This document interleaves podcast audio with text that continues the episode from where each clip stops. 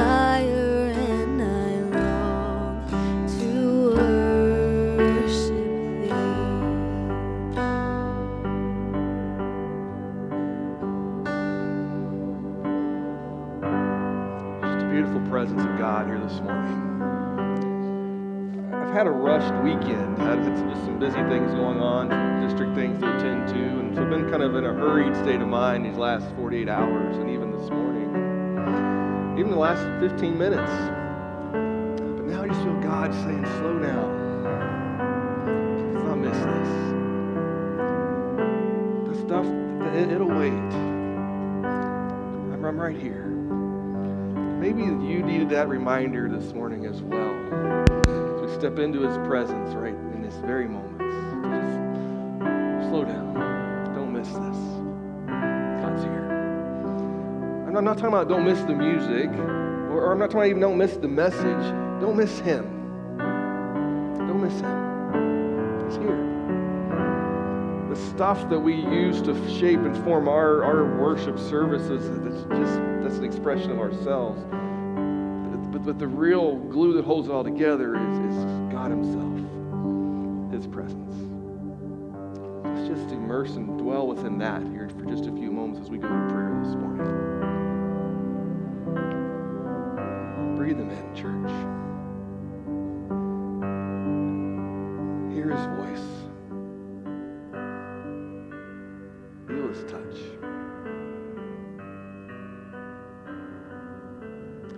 Father, as we gather in your presence today, we just want to recognize you. As Jesus taught us, Lord, we hallow your name. Assume the right posture, Lord, it's amazing how the, the worries and the concerns and the burdens of this world, well, they don't necessarily all go away. They, they tend to take their proper place behind you. You are sovereign. You're fully aware.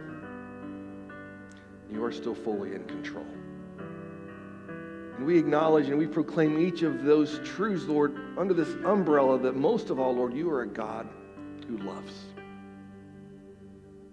So, Lord, we just want to rest in the arms of our loving Heavenly Father these next few moments.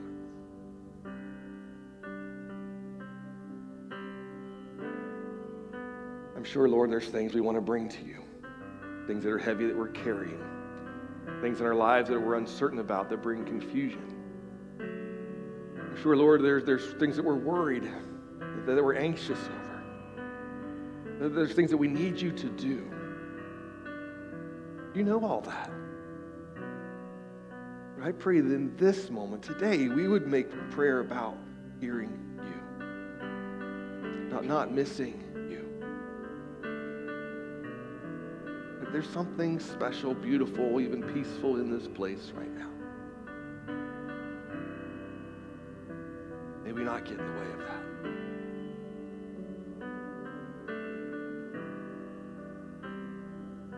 We're not forgetting, we're, not dismissing our role in prayer to intercede. We're just trusting that you already know our hearts.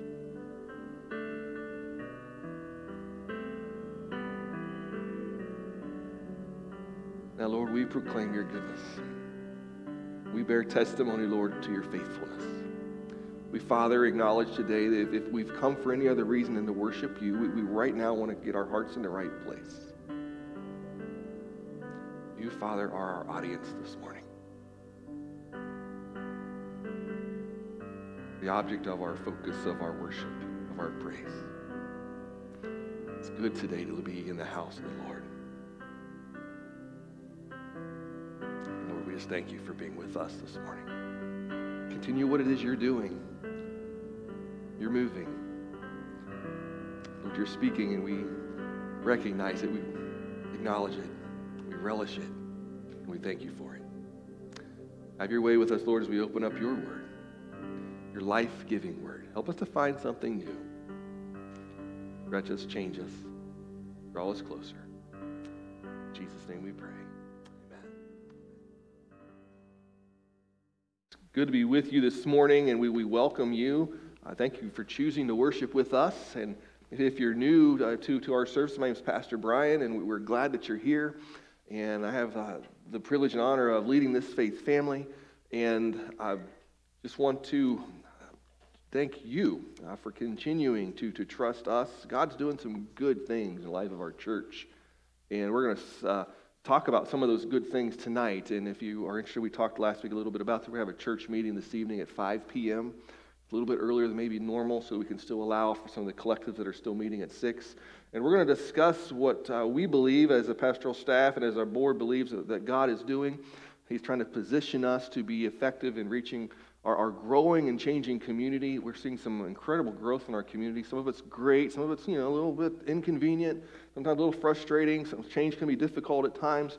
But Regardless how we feel about the growth, with growth comes people. And with people come opportunities for us to be God's hands and feet and, and to share uh, this life giving hope that we have discovered ourselves. Uh, so, we're going to talk about one of the steps we believe God has kind of presented to us uh, in, in relationships to some property that we own a little bit north of town and some things that maybe we're going to consider doing uh, with that property in the days ahead. If you have questions, be sure to bring them. We're, we're not going to hide anything. We, we want to be open and transparent with this. But we believe God is, is at work, and we're excited about that. So, um, so keep that in mind if you'd like to join us. We will record it. We will not live stream it. So if you'd like to see it later, you can't make it. We will make that available to you as, um, as is needed. So I did want to take a few moments, and I'm not sure how many times or opportunities I'll have to do this in, in, in my life or future. So, and I know it, he's going to be embarrassed by this, but uh, it, it is what it is. He's here, and, and I'm up here, and he's not. So I get to kind of make those decisions. But uh, uh, Veterans Day was yesterday. We, we want to recognize and celebrate our veterans. And if you're a veteran, have served our country in any of, of our branches of, of military service, I just want to invite you to stand. And we just want to take a few moments to thank you for uh, protecting our rights that we certainly um, are experiencing even right now. So, yes, thank you. So, anyway, just thank you very much for, for serving. And um, I say that because my son, uh, he's, he's here today. He's in the midst of serving, and he's really going to hate me for this. But uh, in a few months, he's getting deployed overseas, and that'll be a new thing for his mother and I. But uh, we are thankful and proud of him, and thank you for each one who have served and are continuing to serve our, our nation. Uh, well, we're here to worship today because of those who have served and protected those rights, and we don't want to take that for granted. But um, we're going to continue our conversation uh, of, on stewardship. November is a month of where we kind of shift our focus uh, to this idea of gratitude, of thanksgiving. Uh, you wouldn't necessarily know that on my street because they've gone straight from the Halloween decorations to uh, uh the, the, Christmas decorations. And um, the, uh, we have a neighbor who likes to decorate their house in the, the theme of uh, the, the, Christmas vacation movie. And they do a really good job. So much so that my dog barks at a lot of their the displays because they look very real. And um, if you know what Cousin Eddie or who Cousin Eddie is, and you'll understand that analogy. We have a Cousin Eddie on our street right now, and it's, it's quite, quite interesting. But uh, we don't want to miss this season uh, of giving thanks. And this is not necessarily a biblical season. Uh, and biblically, uh, gratitude is a virtue we should always be practicing, right? This is not just something limited to one time of year. But in our culture, uh, we set aside this month to, to be reminded of the things that we should be grateful for, of the blessings that we have been given. And I'm not talking about blessings in the physical, tangible sense, the, the worldly blessings, but rather the blessings that God gives to us. And He defines those much differently than, than we do typically in our world today. It's a time where we begin to think about family and, and time with family. And for some, that's, a, that's an anticipatory time. For others, that's a time of anxiousness. That's a time that maybe they're not looking forward to. Uh, so when we talk about Thanksgiving, we want to really get to the heart of, of what it's all about. And, when we get to the heart of it, it helps each one of us, regardless of where we might be in our life situation with the challenges or the relationships that we have to deal with, or, or the things that we have or the things that we don't have, things that are lacking, the things that are missing, the things that we've lost, things that we've gained. When we understand Thanksgiving and what it's about at its core, regardless of where we might be, it becomes a virtue or an attitude or a practice that we can participate in. Our conversation this month is about being a good steward. Now, a steward is one we learned last week who manages another's property, who, who oversees their finances or their other affairs. And we are called to be good stewards in God's word of his affairs, of his finances, of his property. And when we start to think about what that means, it could literally mean the cattle on a thousand hills. It can literally mean all of the money and gold in the world. But I want us to go a little bit deeper than that and help us to understand and realize it also means one another. We become stewards of each other. We, we, we get to uh, see to and manage, not micromanage, but manage the affairs of the people that God brings into our lives. We get to share and walk with every day.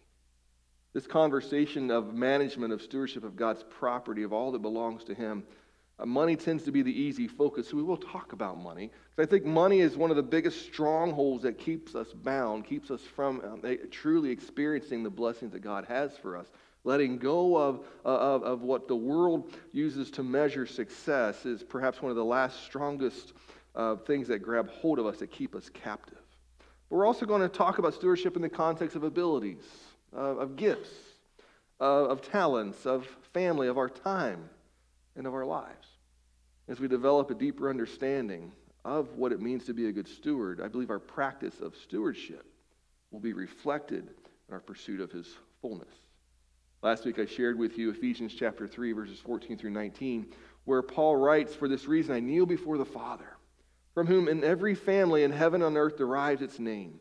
I pray out of his glorious riches, his riches, he may strengthen you with the power through his Spirit in your inner being, that Christ may dwell in your hearts through faith.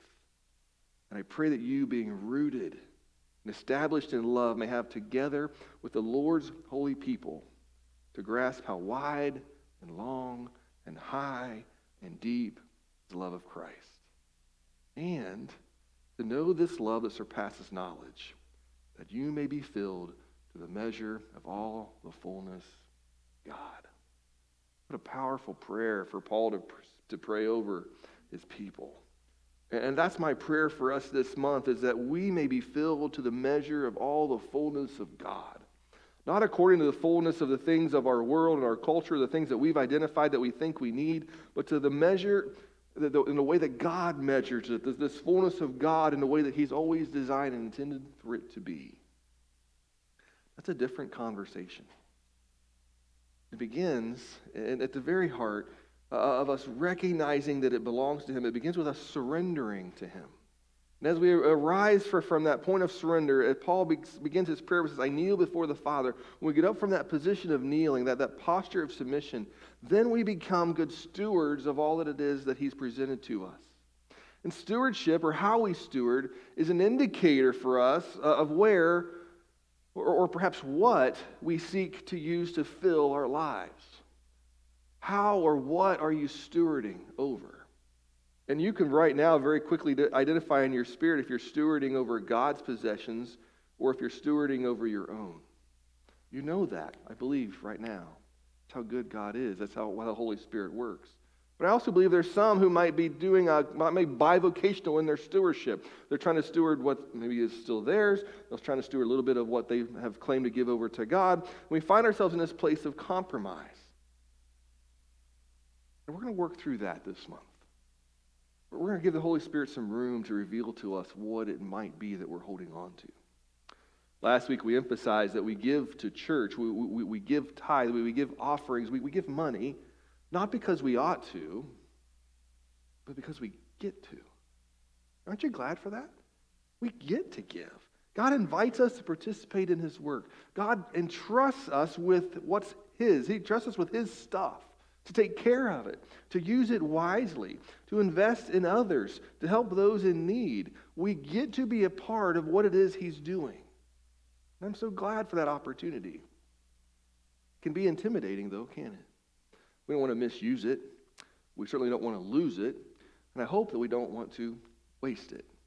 My kids now, they, my, my young one, they're not in here. I can talk about them. I need that little dollar jar when I talk about my kids. I put a dollar in there. I could pay their way through college if I had one of those. But they like to go, when they go to the store with us, and we don't take them very often. We, we've learned some lessons. They don't get to go with us very often because it, well, it, it just turns a short trip into a long process. And, you know, when you go to the store, you know the, the, the candy aisle, they put that there on purpose, right? And they put the candy, the really good candies, on the very bottom shelf on purpose. So those little eyes, they're not so far away from that stuff. And, and my kids have learned that mom and I are not going to buy them that stuff. So they take their own wallets and, and they take their own money. And they just can't wait for that opportunity to, to buy things off the shelf.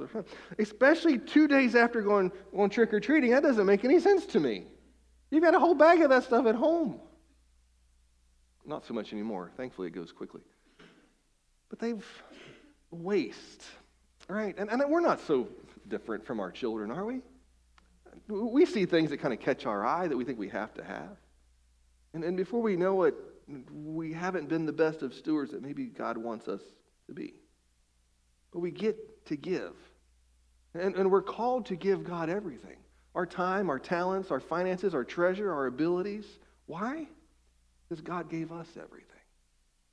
Because we, we move forward with that understanding, that premise, we move forward understanding stewardship in the context, it's something that we get to do. We get to give.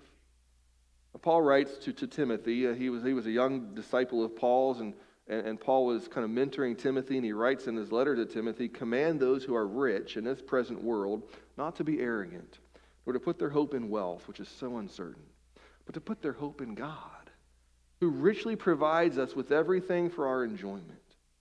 Command them to do good, to be rich in good deeds, and to be generous and willing to share we see some words in this passage that maybe kind of pique our interest. That this word rich shows up multiple times. But, but our understanding of rich will have an impact on how we interpret Paul's letter to Timothy. What does it mean to be rich? I won't spend a lot of time on this, but I think it, it's important for us to understand what rich looks like and, and what happens when we perhaps are rich. And you may not look at yourself today as being rich, but when it comes to global standards today, everyone in this room is, is in a very high percentile when it comes to income and the money that we have at our, at our, our disposal. You may not think you have as much, or you may not have as much as your neighbor, the one sitting in front of you or behind you. When it comes to global standards, we are rich. Now, context is important. I'm not dismissing that, and certainly that has an impact on that. But what we do know is, regardless of how much you have, uh, the more that we make, and in our culture today, in Western culture, the more Americans make specifically, the less they give. In our minds, we might think, well, if I just made more, I could give more. If I just had more, then I could re- let go of more. But what we begin to see is, in reality, and statistics bear this out, that the more that we make, the less that we give. And I'm talking about percentage, not necessarily dollars and cents. But the more that we have, or the more that's in our bank accounts, the less of it we release. It's about a percentage. If you make about $50,000, or if you bring home about $50,000, typically, statistically, you give about 6% of that away. As that number grows to $200,000, the statistic goes down, you give about 4% of that away.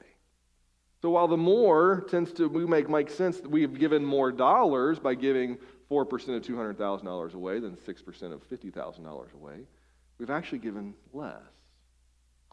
See, and I think it's important that we understand that this statistic also bears itself out when it comes to the time one gives. It bears itself out when you look at all the areas of our lives in which we're called to be stewards. If we define stewardship by giving, then we significantly misunderstand the heart of God. If it's just about giving money or giving a percentage, then we're missing the point. Fullness is not found in the things of this world. But as Paul communicates to the Ephesians that we shared earlier, the fullness of God is found when we immerse ourselves in the love of Christ.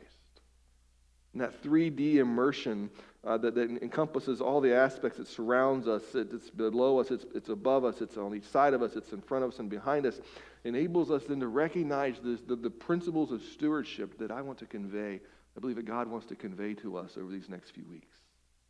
Last week we talked about ownership, how it all belongs to God. We are, are, are, are chosen as children of God to be stewards of all that He owns. But just as statistically we give less money and time when we make more, our understanding and practice of ownership is impacted by the amount that we make. How we steward changes. Consequently, so does our focus for this week. Leviticus chapter 27, verse 30, we see God, God kind of get right to, to the point, right to the heart of things with Moses. And he's commanded the people uh, to give a tithe, to bring a tithe to the Lord. And, and we read in verse 30 of chapter 27 of Leviticus a tithe of everything from the land, whether grain from the soil or fruit from the trees, belongs to the Lord. And then we see something very important when it comes to this concept of giving. Then God tells Moses, it is holy to the Lord. Tithe is holy. And it, to be holy means to be set apart, to be of God, to, to belong to Him, not just possessively, but, but it really is intrinsically His. We speak of being a holiness denomination, a holiness people. We speak of the Holy Spirit dwelling within us and, and God pouring out His Spirit upon His people to fulfill the purpose that He has for them. The tithe is the same. It's to fulfill the purposes that God has for his people here on earth. We give because it belongs to the Lord. We also give because it's holy. When we give a tithe, when we give a gift, when we write a check, when we put money in the box or the plate, or when you give online, it's holy. And if we've stopped looking at it as a holy return of what belongs to God, then we're missing it. We'll talk about the, the attitude and the implications of the way that we give a little bit later this morning. But Ralph Cushman writes the worship that is empty handed, simply not worship at all. The bringing of an offering to God is pictured in Scripture as a high and inestimable part of worship. We transition from this idea of, of we give because God already owns it all, ownership. It's now the principle this morning we talk about is worship. Worship. How does it fit in this idea of worship? Well, if we first can't acknowledge that God owns it, and, and we're will, not willing to let go of it, then that's going to put something in the way of our worship of God. It's hard to wrap our minds around the, the Old Testament practice of worship, what worship looked like, in, in, in the Hebrew worship especially. I mean, so many things that they did, uh, they just seem foreign or they seem kind of antiquated or that's just kind of what they did then. And we certainly want to dismiss the idea that when Jesus came, it, it changed a little bit of, our view of worship. But the format of worship that God gave to the Israelites uh, in the wilderness when they constructed the tabernacle, the instructions that God gave to Moses and to Aaron of how worship should, should look, the, the, that framework is still practiced there, should still be practiced even yet today. But worship was, it was a sacrificial system. And not just in the sacrifice that, that was offered on the altars before God, but sacrifice in attitude, sacrifice in spirit, sacrifice in even uh, the way that it was done. The whole point of worship was sacrificial. We, we set aside time, our, our time, that we think our time, to go before God. And, and part of that worship, it, it involved letting go of every aspect of their lives. Remembered the Sabbath and kept it holy. It was time set apart. Even that day of worship was holy in of itself. Uh, that they were to take gifts and offerings that we see in Leviticus chapter 27 there that was holy to the Lord. They were to bring their worship themselves before God humbly recognizing that left to our own, we, we could not even remotely approach Him. So to, to worship God was something that had to be planned for. They, they didn't just wake up on a Sunday morning and say, Oh, I got, I got 45 minutes to get ready. They had to plan to get on a donkey or a camel or to walk to get to their place of worship. It, it was something that took effort and coordination. It wasn't an afterthought, it was their only thought. It was the way that, that in, in their calendar they would conclude their week and help them prepare for the next. The whole idea of worship is that God was their focus. God was their audience. And even yet today, that framework should still be in place. Do we prepare to worship? Do we get ready, not just ready physically, getting dressed and brushing our teeth and fixing our hair to go to worship? Do we get ready spiritually to go and to step into his presence? Do we think about what it is we're going to bring as our offering? What is it that I get to bring to God and to give back to him today? Do we think about worship in that way? Is he the audience? And are we willing to ask if perhaps at times we view ourselves as the audience? I'm guilty of that. What am I going to get out of this? this worth my time? Oh, pastor's over an hour and 15 minutes. I'm going to be late. I, and I'm not, and no, no one is saying those things. Don't get me wrong. Do we have deep down within us the, these parts that we're holding back that impact how we approach God? What are our expectations when we come into this place? What is it you hope to gain? out of coming on a Sunday morning. If we're looking for what we get out of it, then we're missing it. Not what we get, it's what we give. When we come ready to give to God all that is His, even in our messed up weeks, God then has the opportunity to do something powerful. The worship wars in our culture today, many of the areas of disagreement, uh, they, they, they tend to uh, turn this idea that this Old Testament practice of worship around. As if preparing about worship is about our flavors, our desires. Worship was and still is participatory. It involved the senses, it involved our, our, our sights and sounds that we hear. It even involved smells and, and touch and, and even taste. There are elements in our worship that involve all of the senses. It was, that was intentional. That's the way God intended it and planned for it to be. I wonder how this imagery of Old Testament worship, uh, this, this heart and the reason they came, how does it match or conflict with what worship has become? What might happen? We would prepare and get ready to step into God's presence. We would come ready to give and to let go of the things that He already owns. We would genuinely choose to worship Him. How might our understanding of what it means to be a steward change? Now, in the Old Testament, that worship was a significant and central part of, of, of their gathering together. And they might come, they might give money, but most often that they lived, uh, they, they, were kind of farmers, they were shepherds, they would bring produce, they bring livestock. Uh, my father-in-law uh, pastored for, for, for 40 plus years and tells of stories at his very first church in Illinois uh, where he was still in school and was pastoring this church and how some in the church would literally come and they would pay with chickens. Now, my wife and kids might like that if you brought a live chicken as part of your giving. I'm not sure how much my HOA would like that, but you know, that'd be kind of interesting to see. If you bring us a live chicken, it's going to stay alive. We're not going to you know, use that chicken for anything else other than that, maybe to lay eggs. But he talks about how he had farmers that would bring part of their crop at the end of the season and would bring that to the church and part of their giving.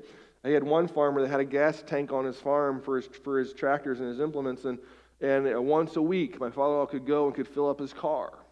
There, there was ways of giving beyond the money, beyond the, the dollars and cents, and, and that's what was practiced in the Old Testament.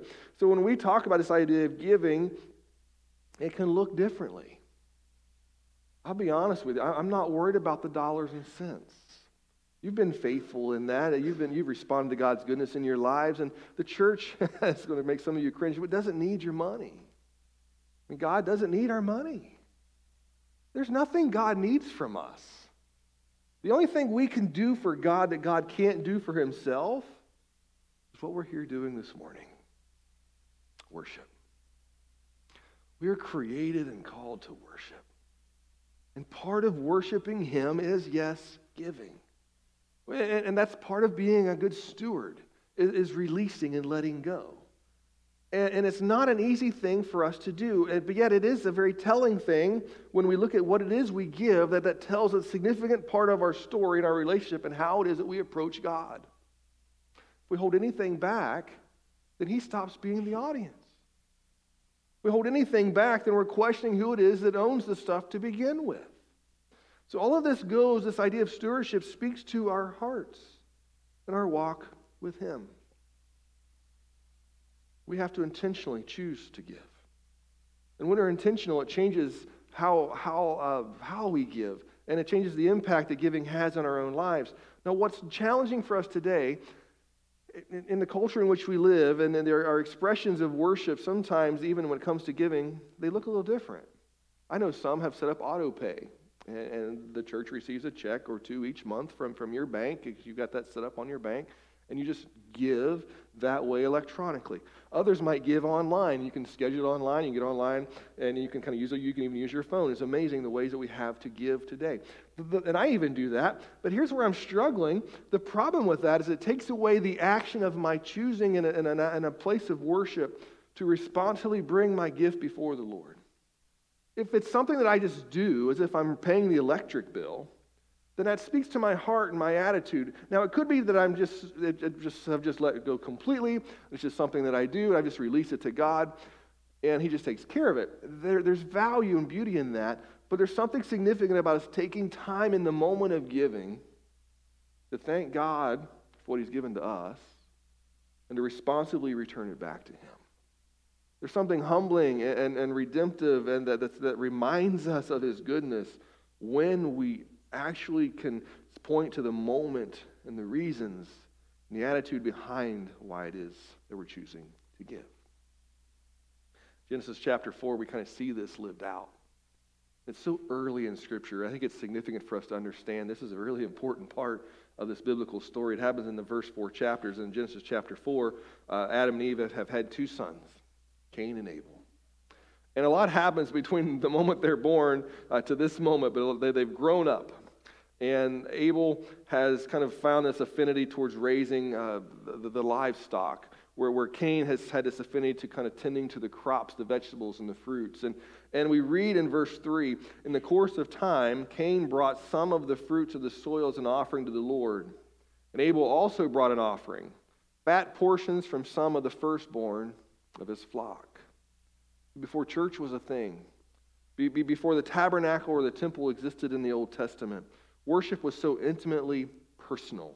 They just went before the Lord. Right where they were. There, there was just four of them that we know of at this time. There might have been some other kids that were younger in that moment. We're not sure exactly. But, but what we see, well, we are sure exactly. The scripture tells us that. But what we see is that they go before the Lord and they bring their offerings. The Lord looked with favor on Abel and his offering, but on Cain and his offering, he did not look with favor. So Cain was very angry.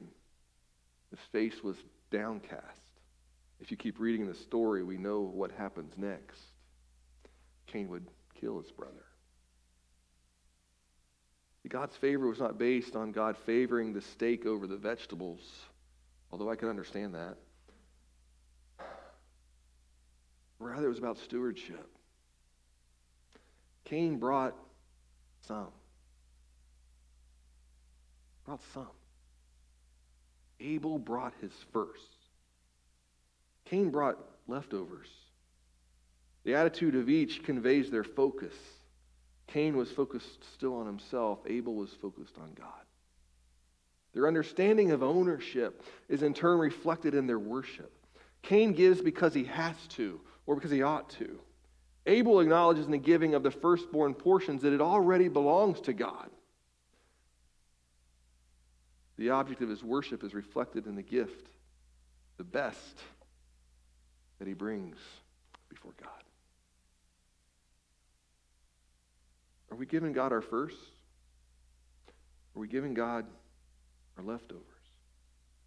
Are we giving God all the best? Or are we giving God some? Each is an indicator of how we view this relationship with God. Each is an indicator of our relationship with Him.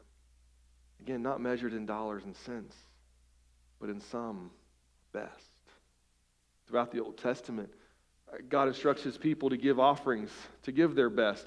In Numbers, God instructs Aaron how, how to steward and distribute the offerings uh, to the priests. In Leviticus, we've already read that the tithe is holy. We learned last week that King David acknowledged it all belonged to God, but not everyone would follow the examples of Abel and David. In Second Chronicles, uh, we, we read about King Ahaz.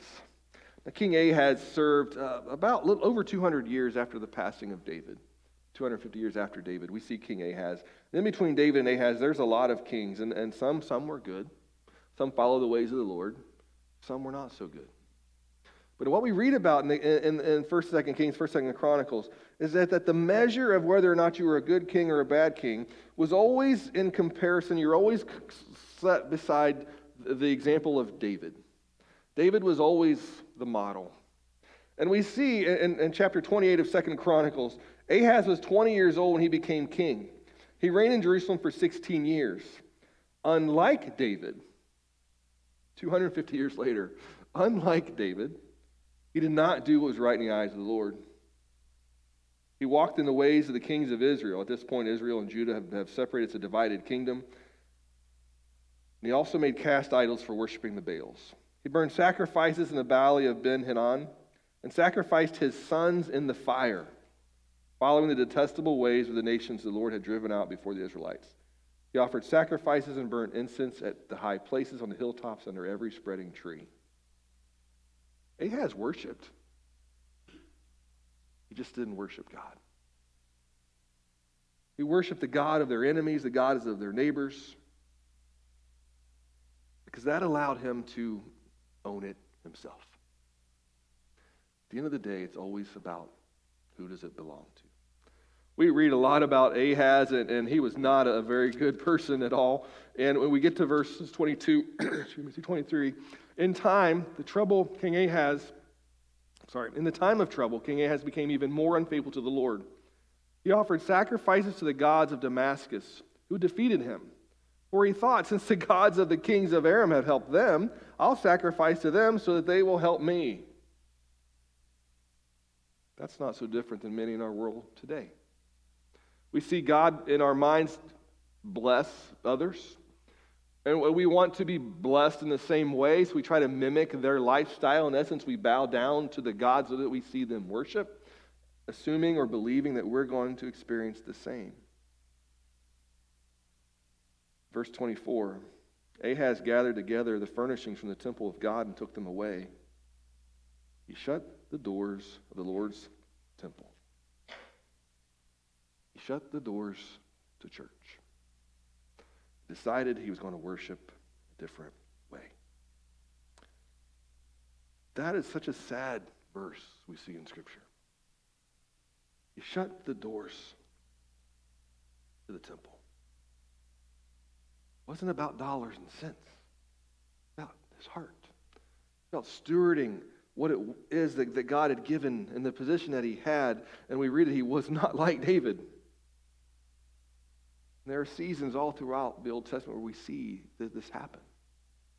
But then he had a son. And his son Hezekiah was 25 years old when he became king. And he reigned in Jerusalem 29 years. He did what was right in the eyes of the Lord, just, just as his father David had done. But Hezekiah shows up and he sees what's happened, and things are a mess. And, and, and what we see in verse 3 in the first month of the first year of his reign, he opened the doors of the temple of the Lord and repaired them. He restored the priests and the Levites to their position. He says, Listen to me, consecrate yourselves, consecrate the temple of the Lord, the God of your fathers, remove the defilement from the sanctuary. He says, Let's get this place ready to be used what it's meant for. We're going to return to the worship the way that David modeled for us, and God is going to be our focus yet again. We can jump all the way. We read through 29 and 30 about what Hezekiah is doing to get the people ready to worship. And, and then in chapter 31 of Second Chronicles, uh, we see when all this had ended, the Israelites who were there went out to the towns of Judah, smashed the sacred stones, and cut down the Asherah poles, destroyed the high places and the altar throughout Judah and Benjamin, and Ephraim and Manasseh. And after they destroyed them all, they returned to their own towns and to their own property. So we get to the next part of worship. They've gotten rid of the distractions. They kind of turning their hearts back around. In verse 4 of chapter 31, he ordered the people living in Jerusalem to give the portion due. Because after all, they knew in Leviticus it was holy to the Lord. In verse 5, when the Israelites, the Israelites gave generously the first fruits of their grain, new wine, olive oil, and honey, and all that the fields produced. They brought a great amount, a tithe of everything. Now, under Ahaz, there was never enough. Now, they didn't have enough for tribute. They didn't have enough to pay off their enemies. They were always struggling. Ahaz even sold some of the temple furnishings, which were elaborate. They were laden with gold. He was using what was in the temple to pay off his own debts because he was chasing after things that didn't belong to him. And not only were, were they not tithing and honoring, worshiping God, uh, we read in Scripture their hearts were far and away from God. Now, worship is renewed, and Hezekiah, after doing all the purging and cleansing, gets to something that's really important. Let's get back to giving back to God what is His.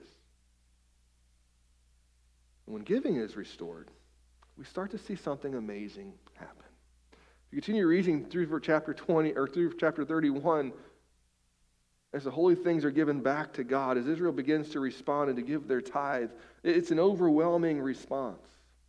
Verse 8 When Hezekiah's officials came and saw the heaps, they praised the Lord and blessed his people Israel. In verse 10, Azariah, the chief priest from the family of Zadok, answered, Since the people began to bring their contributions to the temple, we've had enough to eat and plenty to spare, as the Lord has blessed his people, and this great amount is left over. Cain gave his leftovers. Abel gave his best. We give our best it's amazing. If we give God our leftovers, church, you're never going to have enough. It's not. But when you give God your best, now we put ourselves in this place of having leftover. Now, I'm not talking about prosperity gospels. I'm not talking about if you give, God's going to give you more back. He will give it. It might not look the same way that we want it to, but always be in accordance to His plan and His will for our lives. See, when we give, we always have enough because our, our, our, attitudes have changed. Our mindset has changed. What is it we think we need? It's changing, and God is able to do so much more with even less. We see this in the New Testament. Paul writes his letters to the church in Corinthians, and he's speaking to the needs of the church in Jerusalem. The church in Jerusalem is struggling, so he's communicating to the Corinthians, hey, we're, going to take an offering and he's kind of contacting all the churches. Hey, we're, we're doing an offering for the church in, in Jerusalem. They're having a tough time. And the, the church in, in Corinth, in, in Greece, they're just, they've got the means, they've got the money. They're just kind of taking their time and responding. They're just really not uh, being as uh, responsive as Paul would have anticipated or expected them to do. And what we see in the church in Corinth, and this part of the reason that Paul is writing to them, is he's responding to their attitude. And he begins to respond to them, not in trying to condemn them or beat them down, but instead he uses, I think, a really brilliant strategy. He speaks of the faith of the church in Macedonia. Now, the Macedonian church, they were, they were in the midst of extreme poverty. They, they were being oppressed, they were being held down. But Paul talks to the church in Corinth about the church in Macedonia in 2 Corinthians chapter 8. He says in verse 2 out of the most severe trial, their overflowing joy and their extreme poverty welled up within them rich generosity. Joy over obligation, opportunity over ought to. They gave as a response to the one they worshiped. While the amount the church in Macedonia gave was probably not as much as the church in Corinth was able to give, their hearts and their attitudes reflected even greater riches that they had discovered. This opportunity to help others was a give back to God what is already His and showed their understanding of ownership and their worshipful hearts. They gave because they, they wanted to. They, they had, Paul goes on to explain, they, they kind of basically had to beg Paul for permission to give an offering.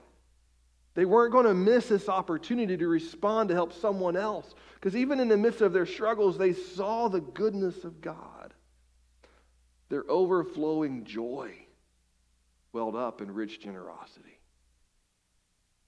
Do we give reluctantly, have to, or ought to, or do we give because we get to? We give with, the Lord, what are you going to do with this? I can't wait to see, God, what you do with this gift. I can't wait to see, God, how you multiply this, how you reach someone else, how others come to know you. Do we give with anticipation that God's going to do more with it than we ever could? Or do we give in the back of our minds thinking, boy, I'd like to have that new TV or what's the new meme on who we see now? Uh, you know, stores don't give us specials on TV for Christmas or Black Friday, give us those discounts on groceries. Um, our world, quick things quickly change. We trust that God's going to do more with it than we could on our own. Joy over obligation. Opportunity over ought to.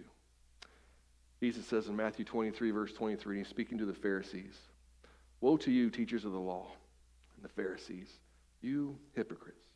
You give a tenth. You do tithe. You give a tenth of your spices, your mint, your dill, and your cumin, but you neglected the more important matters of the law justice, mercy, and faithfulness. You should have practiced the latter without neglecting the former, Jesus is proclaiming to them.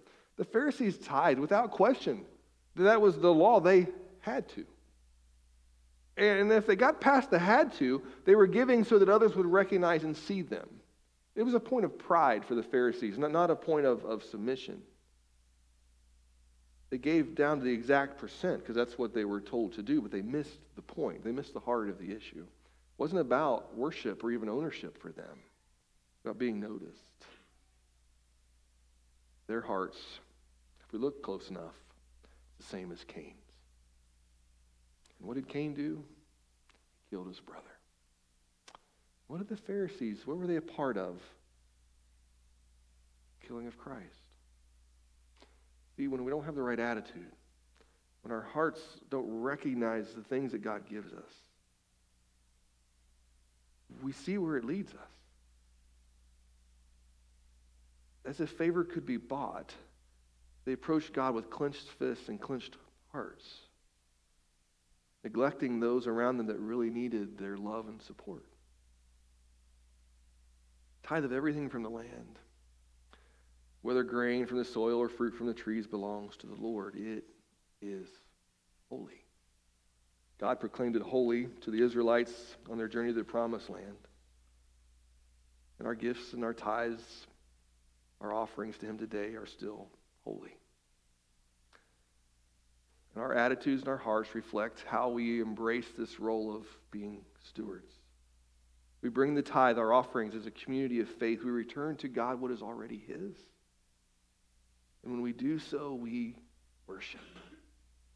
Worship. And when we do so with genuine hearts, God tends to take care of things. What, what I love about our, our, our faith family, what I love about our church, and I'm glad I've got people that are better at this than me. They kind of take care of the numbers stuff. I've only been here 18 months, uh, 17 months, and hopefully we have a long time left with one another and see what God is doing in this community. I'm, I'm anxious to be a part of that. I don't have to worry about the numbers. They keep me updated. They kind of tell me what's going on, and, and the news has been recently has been good. And we're excited about that. But because of what we see God doing, we want to continue to be good stewards. That's part of our conversation tonight is we want to be good stewards of what is it God's given to us. But we'll talk about more about that this evening. As a community of faith, when we give back what is holy to God, He does more with it than we ever could. So as He is faithful, you've responded. And we're going to respond in kind as a church to be faithful. God doesn't need what's in our wallets. God desires what's in our hearts. He does ask for the first. He asks for the best. Because he knows if we release our grip on that, there's not much else that we would withhold from him. Giving to God is a blessing. It's a blessing to give so that we can be a part of what he's doing for others. It's a blessing to be part of his work, to be, be part of how uh, he, he's reaching a world that is lost. It's a blessing to be called to participate in this with him, to release what it is that he's already given, that he already owns. So when we get ready to celebrate the season of Thanksgiving, I pray that we understand it's about obedience, it's about ownership, and it's about worship. Still, one more principle we'll talk about next week. I'll save all of that information for then. What's in the way of your giving thanks? What's in the way of your worship? One thing I've discovered over the years when I've, I've, I've met with people that are struggling with their faith, that are having difficulty uh, even worshiping God, that, that, that are having a tough time even hearing His voice. One thing that was taught to me, it was modeled for me, it was shown to me, and I, I can't tell you who did it or who told me about it, but it was so life changing. When I have difficulty praying, what they told me if you can't pray, find one thing to give God thanks for, to thank Him. Even when things are going really bad, we could usually find one thing for which we can give Him thanks. And thanksgiving tends to then reverse what it is we're struggling with. It, it opens up this floodgate. It, it reminds us of ownership, reminds us of His presence, and it enables us to worship. There should never be a season where I come before God and, have, have, have, and I'm able to worship. I might be going through a pretty heavy time, a time of grief, a time of loss, a time of uncertainty, but I can still worship God because He hasn't changed. It's always been His, it's still His. And He invites me to participate what it is He's doing. Giving thanks, it, it all works together. And I'll close with this this morning. The same way that we opened. My desire ultimately is not to increase the church's checking account. It's not even about recognizing it all belongs to God. My, my, my desire is that we get to the place where we desire and want to experience the fullness of God. That's found in this loving relationship with Christ that just surrounds us. It's, it's found also when we submit ourselves to Him. That fullness is found when we release those things that keep us back, that hold us captive, that keep us bound. Talk about giving, church, not because we need it, because you need it. It's one of those things that could get in the way, prevent us from being immersed, keep us from being full. So, this season, we want to address everything that might be getting or blocking, the way of us being thankful. Perhaps it's more of something, perhaps it's less. But all along the way, we're learning to be good stewards, to manage what it is God's given to us, so that He can be glorified. Bring to the tithe belongs to the Lord, for it is holy. You, creations of God, are holy through his Holy Spirit, we can be restored. We are redeemed through the blood of Jesus. God invites us to walk with him. stand with me? This season of Thanksgiving, it, it, I'm not even going to challenge you to go and give. I'm going to challenge you to go and give thanks. I'm going to challenge you to go and, and to worship him not just on Sunday mornings, but worship Him throughout the week. I want to challenge you to go home and to recognize that He already owns it. See if that doesn't change our attitude towards Thanksgiving and being a people that are grateful for all that God has done for us. Father, thank you. It seems inadequate to say thank you considering all that you've done, all that you do, all that you've given. But that's the whole focus of our conversation this month. Is to become a people that can give you thanks. When things are going well in our minds, when things are going good, it seems to be easier. A little more challenging when uh, things are tight, when the relationships, Lord, are flawed, when work or family life's not going as well as we'd like it to be, when maybe our marriage is struggling. In those seasons, God, Thanksgiving seems harder. But might you even turn that thought around? Might that be a time where we'd even give you more thanks? Because those are opportunities for you, Lord, to show up, for you, Lord, to be faithful, for you, Lord, to add to our stories. Father, I do thank you for your goodness. Thank you for entrusting and calling, inviting us to be part of your work. Today, Lord, we let go of the things that already belong to you. Today, God, if we haven't yet, May we choose still to worship you as you modeled it for us. Beginning first with our hearts and our attitudes, and letting you fill in the blanks after that. Lord, we love you. We thank you. We praise you. God, we go and we worship you. In Jesus' name we pray. Amen. God bless you. Have a great week.